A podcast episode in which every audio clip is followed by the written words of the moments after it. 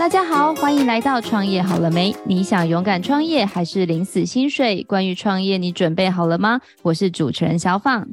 我是身临其境的一方。一方，我问你哦，你还记得之前我们有录过一集，是关于就是女孩子的什么洗发精啊、护发啊之类的，然后还送了很棒的小礼物给大家。对啊，我记得啊，那一集也有讲到说他们有实体活动给大家试香这些。对呀、啊，哎、欸，你知道吗？就是你知道，像我们女孩子，像你是长发，我也是长发嘛，所以其实我自己啦，也是花了蛮多钱在买这些什么洗发精啊、护发乳啊之类的。你也会这样吗？我也会啊，而且我很挑品牌或者是香味啊、功能性这些，我都还蛮注重的。那你知道吗？就是。除了人要把自己的头发顾好，尤其是女孩子，就是希望一个是飘逸的长发。就现在不是很多人养宠物吗？那你知道宠物其实也需要专属的洗发精吗？哇，其实我是知道说，因为它们的毛比较难洗，所以在身体清洁上会有比较特殊的成分吧。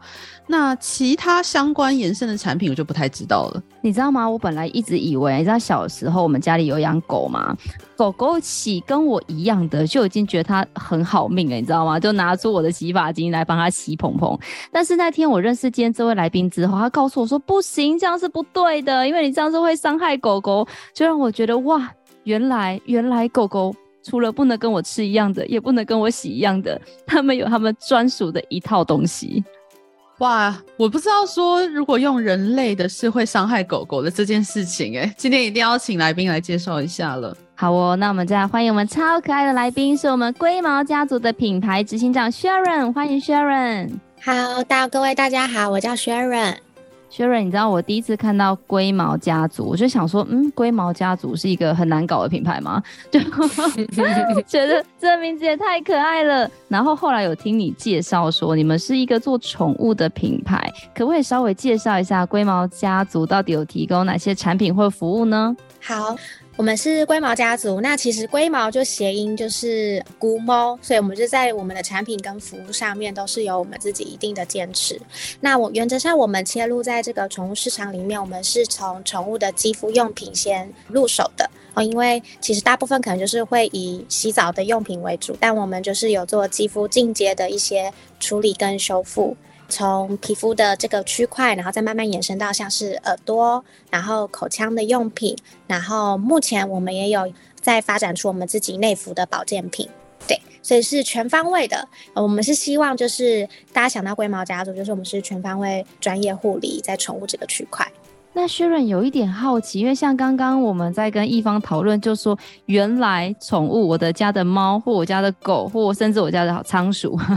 是不能用人用的这些洗沐的东西，嗯、是为什么啊？主要是因为说，其实人的皮肤跟宠物的皮肤，它的构造还是不太一样的。像人的皮肤，它表皮层它其实是有。最多有到十五层这个部分，但我们宠物的部分只有三到五层，所以其实表皮层它的厚度就有差，所以差了将近五倍的状况底下，所以就其实表示毛小孩他们的皮肤就是抵抗力会更脆弱，他们的保护力没有像人这么强，所以你就会发现，哎，为什么其实宠物很容易会有比较多的皮肤问题？就是哦，第一个它的防护力没有像人这么好，那第二个的话就是酸碱值也 pH 值也不太一样，好，所以才会说。给人用的，就是其实在宠物身上并没有那么合适，因为我们的毛发这个结构其实都不不太一样，所以才会需要用到宠物专用的用品。那想问一下 Sharon，因为这个宠物的洗沐用品是还蛮特殊的一个领域，那你自己是因为养宠物，然后发现到这个需求才开始做吗？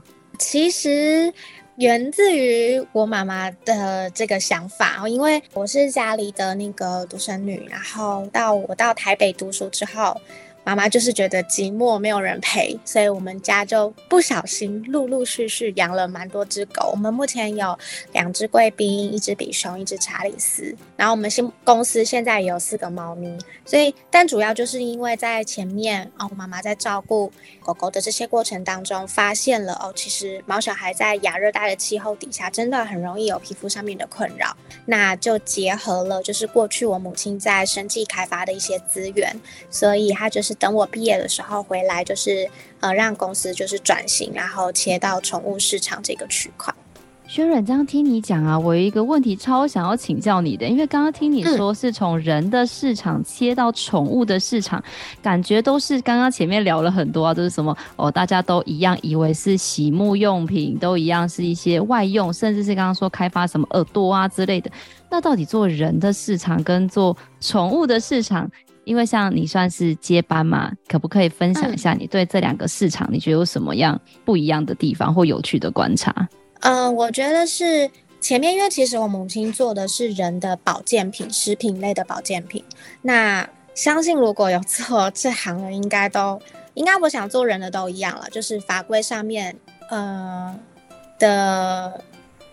比较容易受到惩惩罚、开罚之类的。就如果你讲到比较敏感的字眼，你可能真的就是心脏要比较大颗一些。对，那。在当然，宠物这个区块也是，只是说就会慢慢发现到说，哎，一定是人的市场发展到一个阶段，然后因为人的生活品质有步到一个阶段了，宠物市场才会跟着往前，总不会人自己还没有，只是吃暖哦住好，然后就让宠物，所以他们还是会有一个先后的一个顺序。那再加上其实现阶段经济算是一个稳定的状况底下，然后又加上少子化。那所以其实大家就会哎，慢慢的可能就是把这样的金钱花费移到可能宠物身上，所以对宠物的照顾就会更加的注重。所以这也是为什么哎，其实近几年来宠物市场会一直蓬勃发展，也是依赖这个原因。那想要问学人，因为就是创业初期，当然是因为转型的过程一定会得到一些资源。那那一开始这个创业的时候有没有？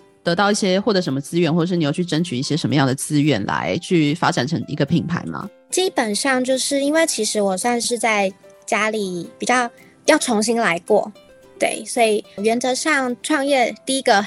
就是要钱嘛，有钱才能够做所有的后续的相关营运的大小事项。所以我是先毕业之后，我大概有一年的时间先处理。母亲之前公司剩下的一些营运上面的事项，那都收尾完之后，再真的从头开始，从募资，刚好有一个类似创业比赛的这个计划，然后有争取到启动资金之后，才成立新的公司，然后营运这个品牌。所以，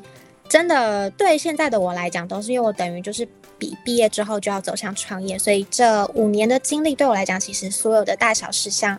都是第一次，不管从募资，然后从销售，从电商的角度来讲，都是一点一滴自己这样子慢慢累积过来。那当然，我觉得我比较幸运的点是，确实因为我也不算是完全毫无资源，爸爸妈妈还是有留下一些就是呃人脉，所以我在产品开发上面我就比较不用那么烦恼哦，就是可以专心在行销跟营运上。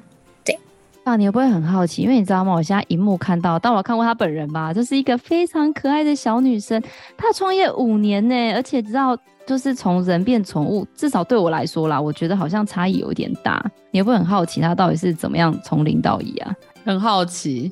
那那个不知道 Sharon 方不方便跟大家分享一下？因为你刚刚说从募资开始，因为我身边啦也是有很多像你这样子的小女生。那当然他们做的有可能是比如说点心啊，或者是文创品啊，或者是各式各样。因为最近募资实在太夯了，从以前的 Flying V 到泽泽，到现在的可能挖贝。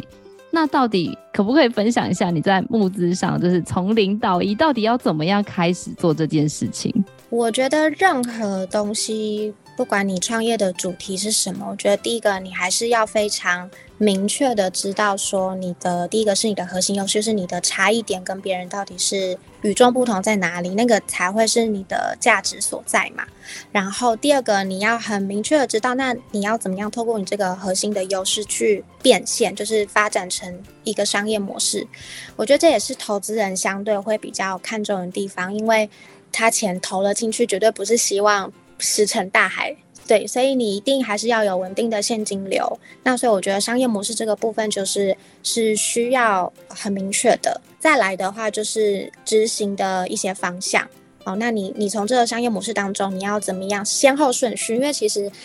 我觉得创业到现在我也都还在学习的一个地方，就是其实不做什么比做什么来的更重要，因为你不可能所有的事情全部在一个时间点。好，因为你必须考量到你的、你的人力、你的资源，对，所以我觉得以投资人的角度来想，就是相对看重就是这个可行性，哦，因为我觉得当然很多女生确实是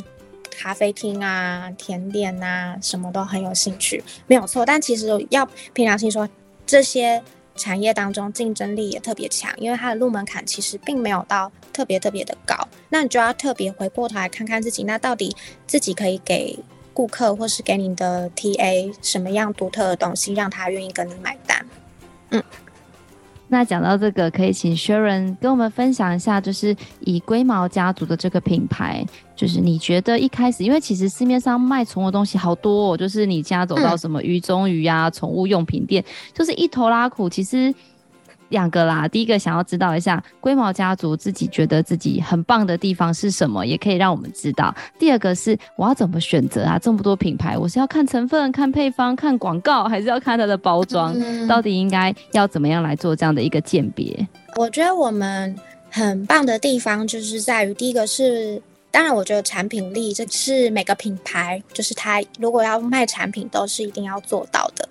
我觉得一直到现在很不容易的两个点，就是第一个是我们在课后服务上面的坚持，因为我们其实算是实体宠物展起家的品牌。我们刚开始的商业模式，因为其实启动资金扣除掉呃相关的可能生产费用以及公司的营运周转金，其实已经没有剩多少可以做行销，所以我们刚开始其实是从一场一场宠物展。这样子参加，然后慢慢累积出自己的客户，知道说，哎，我们的产品真的在市场上是有它的价值，有它存在的这个意义，然后也可以转化为收入，然后带着公司，那到比较稳定，我们才转型到电商上面。但是不论哪怕现在我们是以电商为主，但我们有几个很坚持的点，第一个，我们还是很积极的参与每一场宠物展，就是包含我们的同仁，就用。我觉得你有第一线的去接触到客户，你才会知道客户他在意什么。对，所以保持行销上面的敏锐度跟了解需求，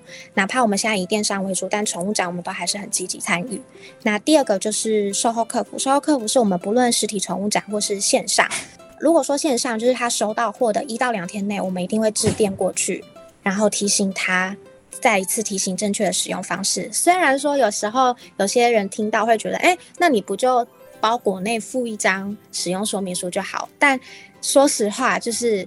我们也都当过消费者，我们也知道很多时候其实没看，或者是看个一两眼就丢掉了。但因为我们产品其实是非常吃重要正确的使用，让它的效果性最好。那所以我们在这个区块还是会花费一定的时间跟人力去做这件事情。那如果是在实体宠物展购买过的，像我们现场其实都会让他们直接加入我们的 LINE 的官方客服，哪怕他们后面有问题都可以联络到我们。那第二个就是我们大概也是会过一个月的时间，然后也都会再特别打电话过去问他们使用的状况。所以我觉得这两个部分是应该说，我希望不只是存在于买卖而已，就是你这个服务可以做得更细腻，其实客户是能够感受到你的用心，哪怕你不能够。满足所有人的喜欢，因为不可能一个品牌让所有人都满意，但至少你八成九成五，你做好你该做的，像其实客户是感受得到的。那在这个产品的挑选上面，我们要看成分吗？还是说要看，通常是要以什么样的角度去看什么样的产品适合我们？其实我平常心说，我觉得成分当然是很重要需要考量的地方。然后我觉得，因为确实，市面上有非常多的品牌。回归到我自己做消费者本身，但如果我说真的，如果不是真的很了解成分，其实你可能也不太能够分辨到底什么是好跟什么是不好。所以我觉得第二个回头看是，可能还是要再多看一下，哎，那其他客户使用的一些。回馈跟反应，所以回归到我们自己事业本身，我们希因为有时候你说你自己好，客户会觉得你是自卖自夸。好，那所以其实我们在评论这件事情做得很用心，就是客户有使用过后，我们会蛮积极的说，哎，如果你有一些好的转变，那我们可能就是。鼓励他，你可以帮我们拍一下前后的一些对比照，或者是讲他没有照片，可能一些文字上面的分享，那可能我们就是会给他购物金，或者是我们正冠的产品作为一个刺激跟答谢。好，那因为我们收集这些素材，其实也有利于我们在展场上面的一些销售，或者是网络行销素材的一些推广。觉得这是相辅相成的，因为其实毕竟客户都还是想要看到更真实的东西。对，所以我觉得，如果说到底要怎么看这个品牌好不好，我觉得还是看其他使用者的回馈是最真实的。哎，那听起来就是 Sharon，你们跟客户的互动是非常非常的多。那想要问有没有比较特别印象深刻，嗯、然后跟客户互动的过程当中的故事可以跟我们分享？以前我们有一次在高雄的宠物展的时候，那时候就是我印象很深刻，因为那个妈妈她就是讲她照顾他毛小孩的那个皮肤的过程当中有多么不容易。对，然后他讲着讲着就说：“哦，我真的试过很多方法啊，可是我不知道为什么他就是没有办法好。”所以他讲到后面一度哽咽，然后也快，我记得他有掉几滴眼泪，因为我当时我是现场接触他的那个服务人员，所以我听的时候我自己也蛮难过的。然后我就他后来也有购买我们家的产品，但他最后结账完的时候，他跟我说，就是其实我买的是一个希望，呃，我希望说。他真的用了可以得到帮助，然后甚至就是他希望在，因为他那那只狗狗年纪大了，然后他就说他希望在他走之前，他可以好过一点。当下这两句话真的让我印象很深刻。那到后面就是因为我刚刚有说，我们都会还是会定期打电话过去去关心使用的状况嘛。那我在打过去的时候，他就是一直说谢谢，他说真的对他家的宝贝有有帮助，他很感动，然后。在那一头，他爸说了快十次的谢谢吧。然后那时候我就是有告诉他说，其实，嗯、我觉得也要谢谢他本身，因为他没有放弃任何机会想让他的毛小孩好，所以才会有改变的这个可能。然后第二个，我当下听完他最后的一些感谢的时候，我自己回头再看我这个品牌，我觉得。我在想，我这个品牌的角度也不会只是单纯在卖产品，因为从这个故事，我自己就会觉得，哦，我们其实也是有能力去治愈，或是去帮助家长的一些不安。因为其实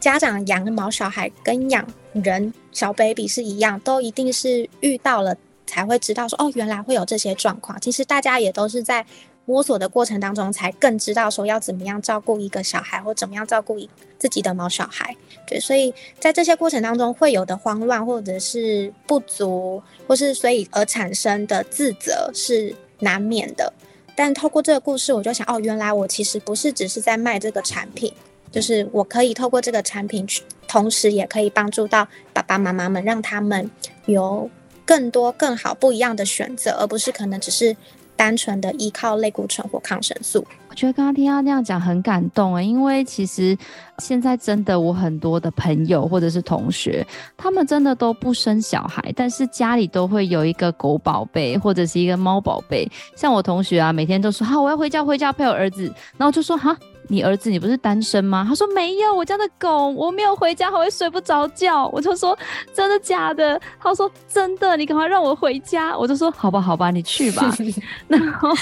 他的狗狗，如果就像你说的，他真的狗狗不舒服或什么的，他真的就是也没有办法专心的，不管是上课或者是工作。所以我觉得你们的品牌有这样子一个社会的责任跟使命，我真的觉得是对社会很有贡献的，因为真的太多人。都是把宠物当宝贝一样在呵护，这样子。对，因为像我自己也是，就是呃，因为我们家的比熊是跟我一起睡觉的，然后那因为现在有时候会呃，像上学期要连着上课，所以我有时候就会住台北。那其实我自己睡的时候，我自己就会有点怕，因为我已经晚上其实是习惯有一只狗狗陪在旁边，有有那个安全感，所以有时候也会觉得其实是。我可能还比较离不开它，因为有时候我要出远门或者要出差，是有时候出去稍微玩一下的时候，就会想哦，有一个狗狗，我们家比熊，我们家 Judy 就是在家等我。因为有时候我如果出去比较久，我妈她就会传照片来说，你家的宝贝在门口一直等着你。那时候看到的时候就会觉得，哦。好，可能自己未来的小孩或者另外一半还是什么，都还不一定会这样。但是你的宝贝就是会一直等你，等你回家。就对他来讲，可能我们真的就是他的他的全世界。Sharon，就是刚刚听你的描述，一个问题想要跟您请教，因为你刚刚讲说你们家的研发是爸妈做的，这真的是太特别了。所以你跟爸妈是一种，比如说老板跟员工，还是是传承？因为真的听了好多接爸妈的事业或跟爸妈一起工作，我就觉得这好不可思议哦。可以分享一下，就是你们算是家族在创业过程中的一些小故事吗？嗯。基本上我爸爸很 peace，所以他他都好，对，他就是觉得我只要我有想好，然后就给我百分之百的那个空间这样子。那至于其实因为我算是从妈妈的那个公司，然后这样子转型过来，那初期我还是要很老实的说，就是跟家人一起创业，真的真的需要很深的学问跟。我觉得也要很高的情商，就因为我刚开始其实角色切换没有很好，因为又是公司的伙伴，然后又是母女，好了，其实那个角色很微妙，有时候一个拿捏没有没有拿好，可能工作上面不好的气氛又带回去家庭，又会影响到亲子之间的关系，所以其实我跟我妈妈前面也有两年多的时间，一直都在磨合。尤其我一毕业就创业，我的社会的历练还没有很好的状况底下，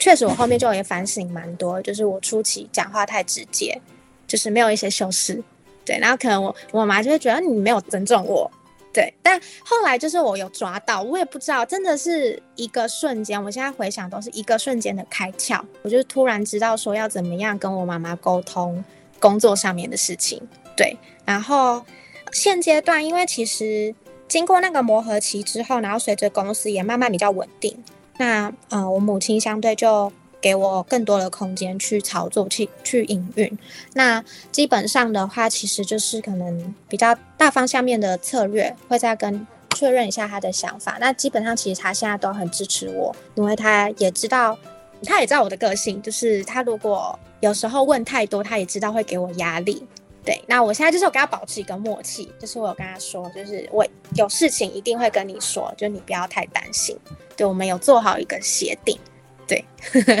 那也想问，刚刚没有特别聊到的，就是呃，你爸妈负责研发的这一个历程，呃、可以跟我们多分享一下这一块吗？原则上，其实就是因为我妈妈过去都在生技产业。所以他对市场上面的需求，就是消费者在意什么，然后他消费者希望在多久的时间内看到效果，他其实是有很高的敏感度。所以在产品开发上面的话，我确实就不需要费力这么多，啊，只需要帮他把关一下，哎，可能相对上面行销上面要怎么样再做定位会比较准确。然后跟相关的事项把它完善出来。那研发部分，它可能就会跟工厂或者是跟呃我们配合的团队，然后去讨论说，哎，怎么样把产品的成分或效果性拉到一个水平？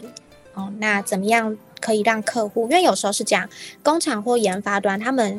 生产出来的东西固然一定都会有一定的品质，但是是不是真的可以让客户马上感受到效果？那又是第二个层面。哦，所以我妈妈主要就会衔接这这个区间，那最后的可能执行上面，不论是实体店面的销售，或者是线上的销售，就会由我们团队来后续来做执行。就是刚刚听了你很多分享的故事，或者是讲了很多的一个内容，就比如说像你刚刚讲的，帮助到别人家的宝贝，让他的皮肤可以在他晚年的时候变得很好，就是不用这么辛苦。嗯、然后你也讲了你们家做了好多不一样的产品，就是宠物外用的，可不可以介绍几个比较主力的系列？然后它又有什么样的功效，让我们的听众朋友如果他有需要的话可以参考呢？好，我们主要目前有。四大环节，那第一个的话就是皮肤起家的，所以皮肤的部分，无论你只是单纯的沐浴清洁啊，这个沐浴乳、每天也都有。那第二个的话，就会是说，如果是想要进阶处理毛小孩皮肤上面的一些困扰，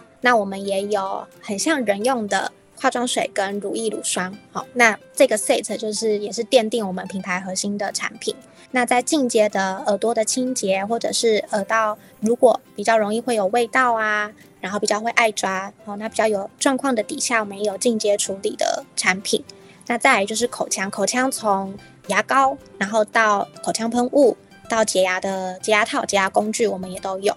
好，那第四个系列就是，如果在内服保健上面，你想要调整它的肠胃、皮肤或者是眼睛，好，那我们也都有相关的产品。所以基本上其实就是呃我们的产品系列都蛮完整的。那只要能够好好的使用，我们正确使用我们产品，效果是一定会看得到。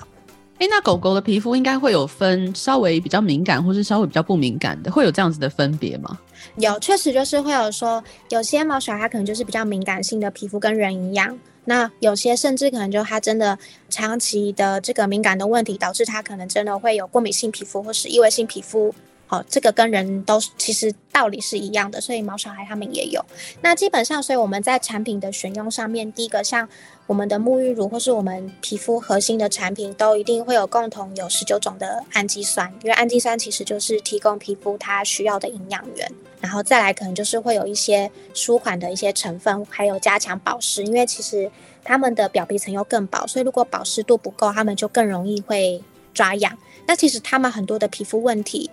都会是抓痒抓出来的，所以如果我们如何第一时间就是提供它正确养分跟足够的保湿度，自然而然可以降低它们后续就是有进阶皮肤问题的这个产生的几率。对，嗯。薛仁，因为刚刚听你这样子讲啊，然后我有去 Google 了一下，就是市面上的宠物用品，还有你们家的，然后我心里不免就有一个问号，就是刚刚讲的嘛，在我小时候养狗狗的时候，它就是跟我洗一样的，甚至有时候就是我就会拿什么奇怪的香皂，嗯、就是一般的香皂帮它洗澡，嗯、但确实就像你说，它可能就会有一些抓痒痒啊之类的问题，然后我就去搜寻一下，现在卖的这些东西都有点。贵，可不可以还是问一下，就是为什么现在宠物的东西，尤其是像比如说像你们家都要配套出售，然后就会让人家觉得说，嗯、哇，这个价钱一开始有点难下手。那这样子设计产品的目标跟定价是有什么样特殊的原因吗？好，第一个是因为我们本身宠物用品外用型来讲，我们并不是像大部分品牌走清洁这个区块。那二来是因为我们本身就是比较。主打是有进阶功能的，所以我们自然在定价上面中高一点的价位。对，那我们会希望配套的有一个原因，其实是这也可以跟人的产品可以做一些呼应。确实，越来越多行销上面会主打 all in one，就是说所有功能可能就在在这一个东西上面你都可以得到。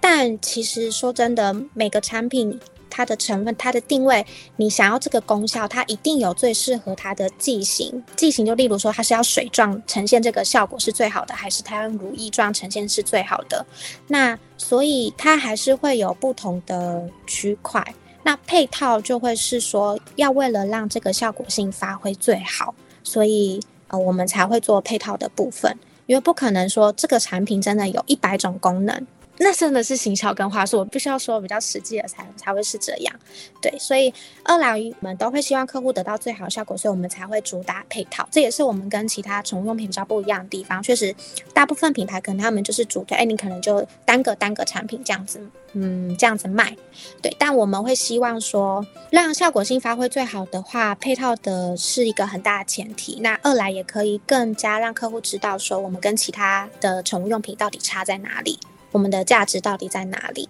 所以我们的粘着度会更高。有时候客户他确实也会说：“哎，我真的是不是一定得需要这样买？我可不可以就只买什么？”那其实相对的，我们也会跟客户说：“你当然也可以这样子哦。”那只是说，你如果想要有更全方位的，那当然组合的这个搭配会是最好的。那基本上我们也都还会是会再更强调跟客户说：“哎，洗澡的为什么会配我们这一瓶？”哦，那。嗯，为什么需要喷剂？为什么需要修护霜？其实想回去人的时候，他们自己也会知道说，哎，原来我自己的保养都已经分两道或三道了。那当然，在处理毛小孩的皮肤问题上面，他也需要就是更全方位的东西。那 Sharon 就是刚才有听到说你们是做展会起家的嘛？因为感觉很多这种需要体验啊，跟消费者沟通解释的东西都是从展会。那当然，因为前两年因为疫情嘛，你也说你们都转战在线上。那不知道对于这样子一个宠物的龟毛家族的品牌，在未来的整个行销策略上，因为你是一个非常年轻的经营者，有没有什么样新的想法会想要导入品牌呢？呃，原则上，第一个是呃，我们会再持续加强海外的销售这个部分，因为我们现阶段其实不只是台湾，然后香港、澳门、新加坡、马来西亚是我们目前海外最常出的几个国家。那我们也都还是会希望让更多海外，因为其实应该这么说，亚热带都有这样的问题，所以呃，我们的产品确实也都是适合这几个点在做出发，所以走向的话，会希望说在其他市场上面我们。销售的能量可以再做得更好。那二来的话，我们在台湾这个部分，我们就是会在调配我们在实体通路上面的一些力道，因为确实我们前面几年的发展主要都是以实体宠物展跟线上为主，但是在实体通路上面，我们人力上面花的时间就比较少。那原则上，我们目前今年的目标就是希望说，哎，可以比较跟专业的通路合作哦，鱼中鱼。是比较常见的宠物用品店啦，那当然有机会，当然是好的。那嗯，比较专业的通路是因为我们考量到我们价格算比较中高，所以我们会希望说，就是例如像是跟药局，嗯，或者是说那个兽医院，我们目前都还是有积极的在做一些讨论。像药局的话，目前大树药局的几家店面目前也都有我们的产品，对，所以我们还是会希望说。呃，线上线下啦，都给客户有更多接触点，可以体验到我们品牌。嗯，我刚刚听到一个我好惊讶的，我一直以为大树药局只有卖人的东西耶，是是我太孤陋寡闻吗？嗯、呃，其实他们也算应该这么说，就是包含像屈臣氏好了。就是他们其实都有嗅到宠物市场的商机，然后所以他们目前其实内部也都有做一些资源，希望说可以切入到这个区块。然后所以也说实话，现在目前这几个大家知道熟悉的大通路，他们也是在试水温哦，所以可能他们就是会挑几家店面，然后进产品，然后销售看看。好酷哦！所以以后人家跟我说，哎、欸，要去屈臣氏买什么狗狗用品，我说，哦，我知道，我知道，我采访过那个 Sharon，就 是从他开我们会努力。那想问 Sharon，因为很多可能对毛小孩的需求没有那么了解的客户，可能会真的会想说，为什么我就是不能用其他的东西去替代，就是他的皮肤上的问题等等的。那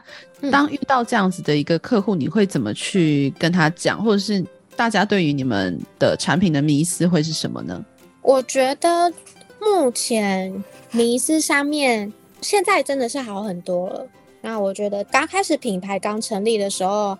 那时候最大的迷思就是像刚刚我们讨论到，会觉得说，哎，我人用的东西就多少钱？那为什么宠物的就要比较贵？还是说他们会去做一些比较？例如最近像我们的牙膏。呃，我们的护齿凝胶给宠物用的，那我们目前的话，单一支实际售价是六百九。然后那时候客户在展场的时候，有应该是一位男性，应该是爸爸等级的。然后他听完了，他就会说：“啊，我的牙膏一条才多少钱？然后为什么要这么贵？”然后就直接走了。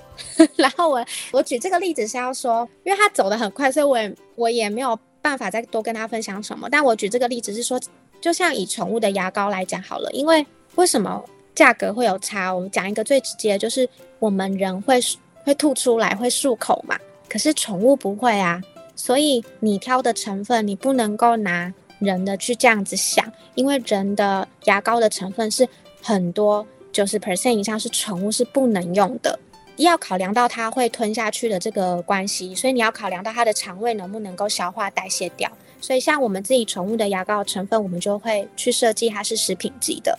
哪怕它真的就是会有一些残留的部分，我们都可以让消费者放心，说这个是它可以自己消化掉的。那二来，因为其实我们的牙膏的质地跟一般的牙膏也不太一样，大部分是可能膏体状嘛，那我们是做凝胶状，是因为它有一定的，我们希望它的包覆性更好。哪怕很多毛小孩如果不给刷牙，它还是自己，嗯、呃，如果家长有使用上去之后，毛小孩的舌头可以自己去帮他按摩，它还是会有一定程度的效果，虽然没有到直接帮他摩擦的效果性这么强，可是它的包覆力至少比较好，所以它发挥的作用的时间可以拉长。所以这个其实是我们有时候会需要跟客户沟通的地方，就是到底跟人的差在哪里？那为什么他们的用品需要用的再更好？对，那我身为一个行外人，就是我家人是。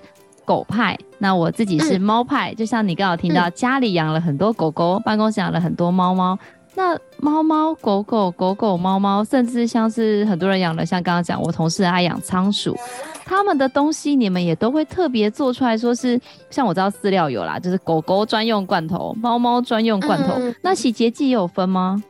基本上，因为我们在成分上面都是有直接设计说，避开狗狗猫猫同时都不能够用的东西，所以像我们家的产品基本上都是犬猫都可以做使用的。那当然，有些可能它就会主打狗狗专用或猫咪专用。那当然，可能它就是表示说它在可能行销上或产品上面有做一些区隔。那原则上，因为我们一方面是有直接我们在产品设计端，我们就有跟工厂跟呃或是研发单位就有讨论说，那就直接同时避开，这样子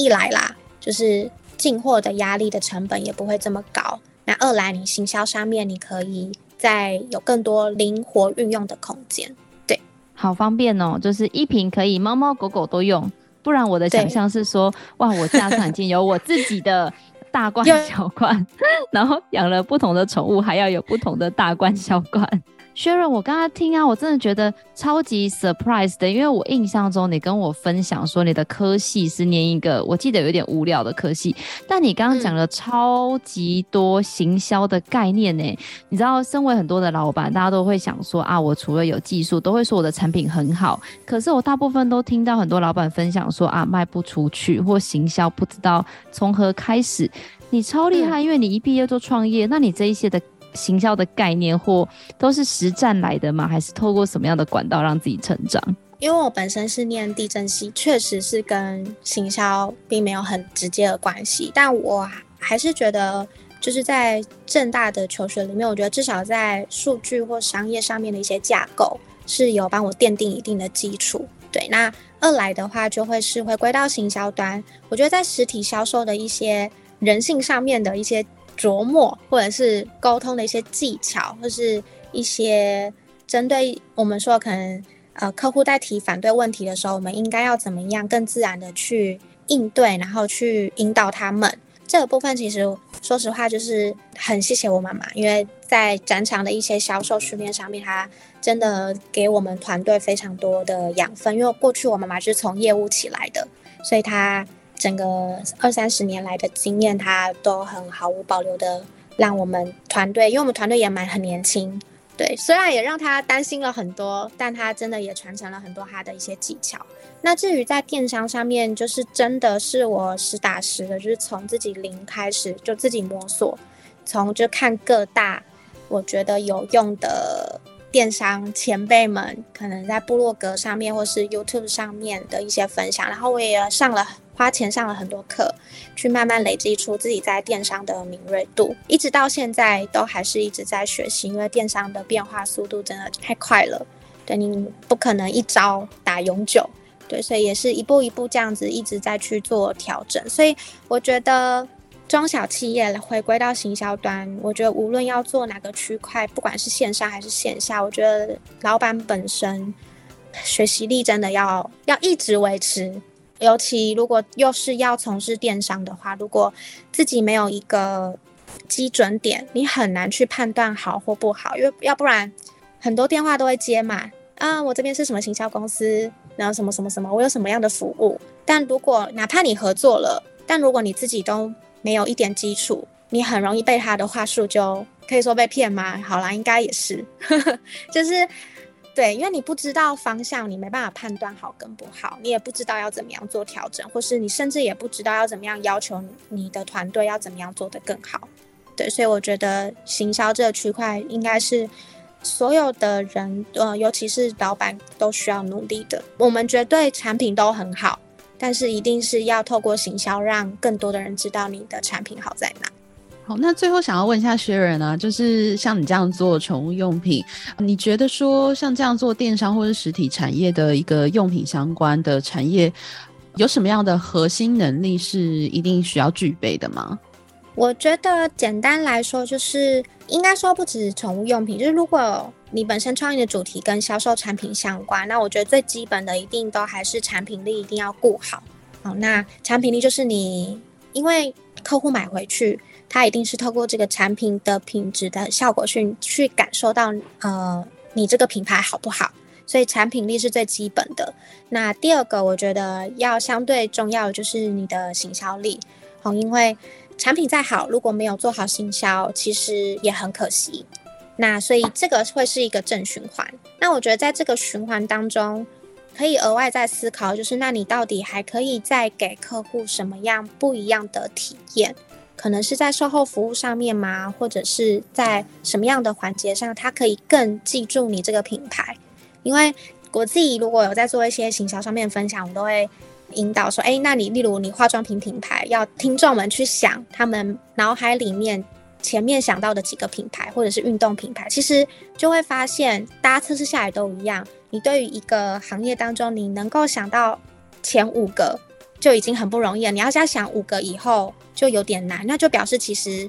一个人对于一个行业里面他能够记住的品牌。五个是有点是算是极限的门槛，所以刚刚特别强调体验这件事情，就是那你到底还可以再多做什么，去让客户更记得你？那我觉得品牌在这个区块，它的发挥的影响力才能够更大。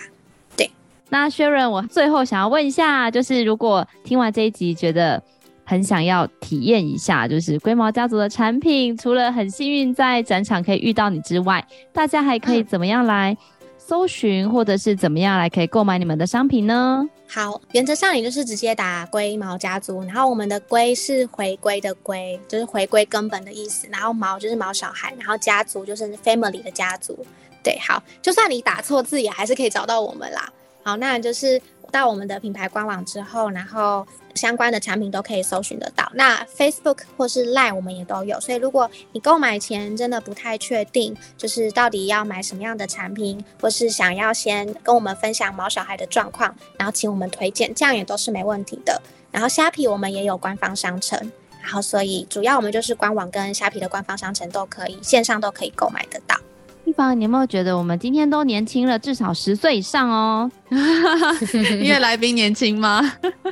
对呀、啊，因为可能我们之前采访的，虽然大家都是年轻创业家，但我觉得今天采访 Sharon 有让我感觉到一种就是。新一代的创业家对于他们想要传递的这个品牌跟理念，其实还是跟我们传统的这种经营方式有一点不同。我不知道，像你也自己也是做创业节目，不知道有没有感受到那种热情、跟活力、跟使命感 的感觉？有哎、我觉得接触到蛮多二代相关的，那能够拥有这个比较创新的一个研发以及行销能力，是蛮难得的一件事情。对啊，我今天看那个 Sharon 还有听 Sharon 分享，我就觉得我很像老师，不是都会上行销四 P 理论吗？我觉得我就活生生看了一个那个从产品的这个策略到它价格，比如说包套啊，或者是到通路，一开始从展会到电子，到现在想要走专业的路线，还有它有超多这个品牌行销上的想法，包括它的前端的这个咨询、销售后的这个客服，还有产品的特色，我觉得就是一个。活生生这个四 P 很完整的一个成功的案例，我也真的很期待这个龟毛家族在未来有什么样的发展，然后可以听你分享更多精彩的一个故事。那我们今天非常感谢 Sharon 给我们做这个精彩的一个分享。当然，除了刚刚 Sharon 说的这个搜寻方式之外，我们也会把相关的龟毛家族的连接跟相关的资讯放在下方的资讯栏，有需要的朋友都可以去参阅哦。如果你喜欢我们的节目，也别忘了给我们五星好评加分享。创业好了没？我们下次见喽，拜拜，拜拜，拜拜，谢谢学姐。